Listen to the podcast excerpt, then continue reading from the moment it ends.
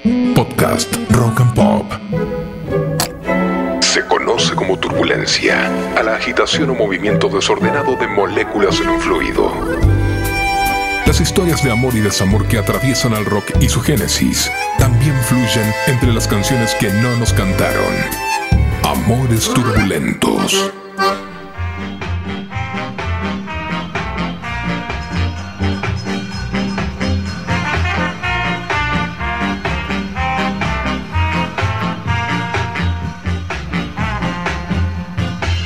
Nacido en Nine Mile, Jamaica, el 6 de febrero de 1945, Robert Nesta Marley, adoptado en el mundo entero como Bob, jamás imaginó que los extremos seguirían tensando posiciones aún hasta después de su muerte. Mi padre era blanco, mi madre negra y yo nací en el medio.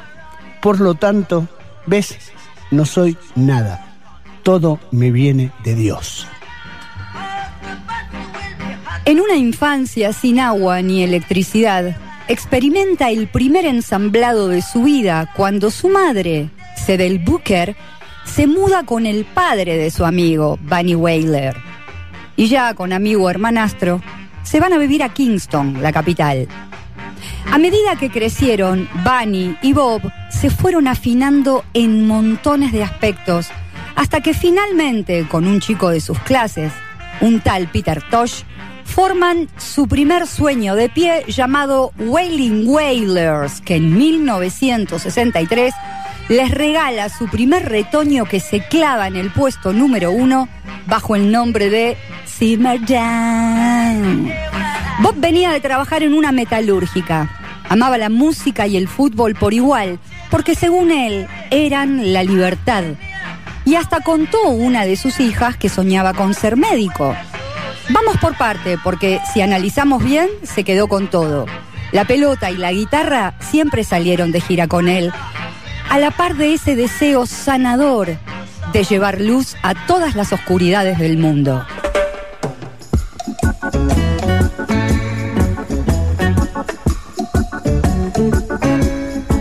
Si querés conocerme, vas a tener que jugar al fútbol contra mí. Bob era centro delantero o volante creativo, tan apasionado por el fútbol como por la música. Y es justamente en un partido en Inglaterra, es menester aclarar que es impensada una prueba de sonido sin un fulbito, cuando un terrible pisotón le destapa un melanoma maligno en el dedo del pie, por el que los médicos que lo atienden le sugieren amputárselo. ¿Amputarme el pie? pasemos a otro tema. Y el otro tema es su religión. Tan otro tema que debido a ella o en nombre de ella, fumaba ganja de la mañana a la noche para estar más cerca de Haile Selassie, la justicia divina, la tierra prometida. Y es que sí, Bob se convierte al rastafarismo. Mientras tanto, Rita Anderson que de verdad se llamaba Alfarita Constancia, también incursiona en la música y lo hace con la banda Pied Piper. Pero en meses nomás ya era Rita Marley, la que llevaba a Bob de la mano con la religión. Madre de cuatro y responsable mínimamente de siete, porque si hay algo que el encantador de Bob nunca dejó de hacer, además de canciones, fueron hijos. Rita recuerda triste que durante años, cuando ella y Bob se cruzaban con grupos de mujeres hermosas, la presentaba como a su hermana. De hecho, durante años, Bob Marley dijo no estar casado y mucho menos tener hijos. Aclaremos que a la cuenta, inacabada, da la suma de 11 reconocidos y mínimamente 12 más dando vueltas con querellas que aún a la fecha siguen en los tribunales de Jamaica. Y mejor no mencionemos a las esposas despechadas, que a la fecha la ley todavía no amparó.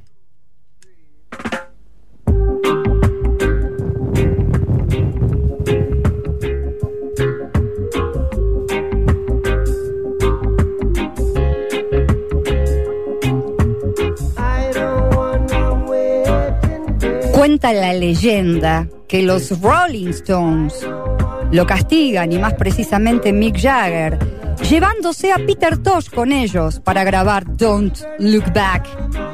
Y no a Bob, porque Bob se comió cruda a Bianca Jagger y obviamente no pidió permiso. También dicen que todos se ocuparon de borrar rastros para que el escándalo no pase a mayores. En su libro No Woman, No Cry, Rita cuenta cómo ya salidos de la pobreza, de la choza y de la tierra, instalados en Kingston, cuando llegó el dinero, mujeres de clase media y alta que la detestaban a ella, se metían en la cama de Bob a pasar todas las noches. Y claro, es que, según Bob, sus emociones sexuales emanando de su cuerpo lo ayudaban a resurgir sentimientos de paz y amor hacia el resto del mundo e incluso a la exaltación de la estética musical.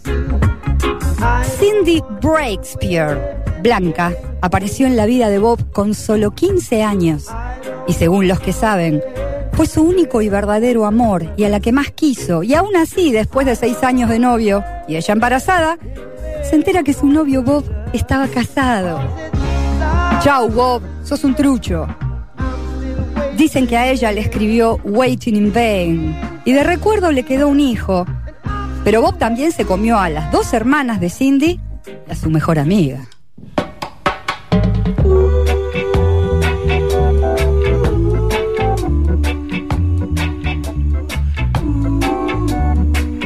Mientras corría 1970, Bob estaba casado con Rita, enamorado de Cindy, hasta las manos de sexo con Janet Dan y empezando una nueva historia con Pat Williams, que, mientras grababan Catch a Fire, saca a Bob de los dreadlocks del estudio para un revolcón de sexo bajo la luz de la luna.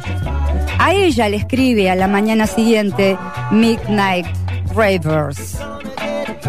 Janet Bowen aparece cruzando el océano con la llegada de Bob a Londres y de esa historia breve nace otra niña que su madre no quiere criar. Lucy Pounder era otro perfume inglés que a Bob le encantaba oler cada vez que iba. De esos besos también queda un hijo. Hasta Anita Belnavi, la campeona de ping-pong de Jamaica, tuvo un hijo con Bob Marley. Y Beth Crichton aparentemente fue la última en tener sexo con Bob, porque a los dos meses murió, no sin antes dejarle una hija que también Rita reconoció para meter dentro de la herencia. Dicen que Marley llegó a tener 100 amantes, incluida su abogada y cuanta asistente tuvo, noches inacabadas de orgías casuales y ni una sola firma para asegurarle el futuro a nadie. Después de un cáncer ramificado por doquier, Mr. Marley muere dejando más de 30 millones de dólares en mano de la justicia que determinó con el correr de los años la herencia para Rita, 11 hijos reconocidos y la administración de Iceland Logic Records. Marley fue enterrado con una guitarra, una pelota de fútbol, un anillo que le regaló el hijo de Selassie, una Biblia y una planta de marihuana, nombre que le hubiese encantado, según él, ponerle a alguna de sus hijas mujeres. Y eso que tuvo, ¿eh?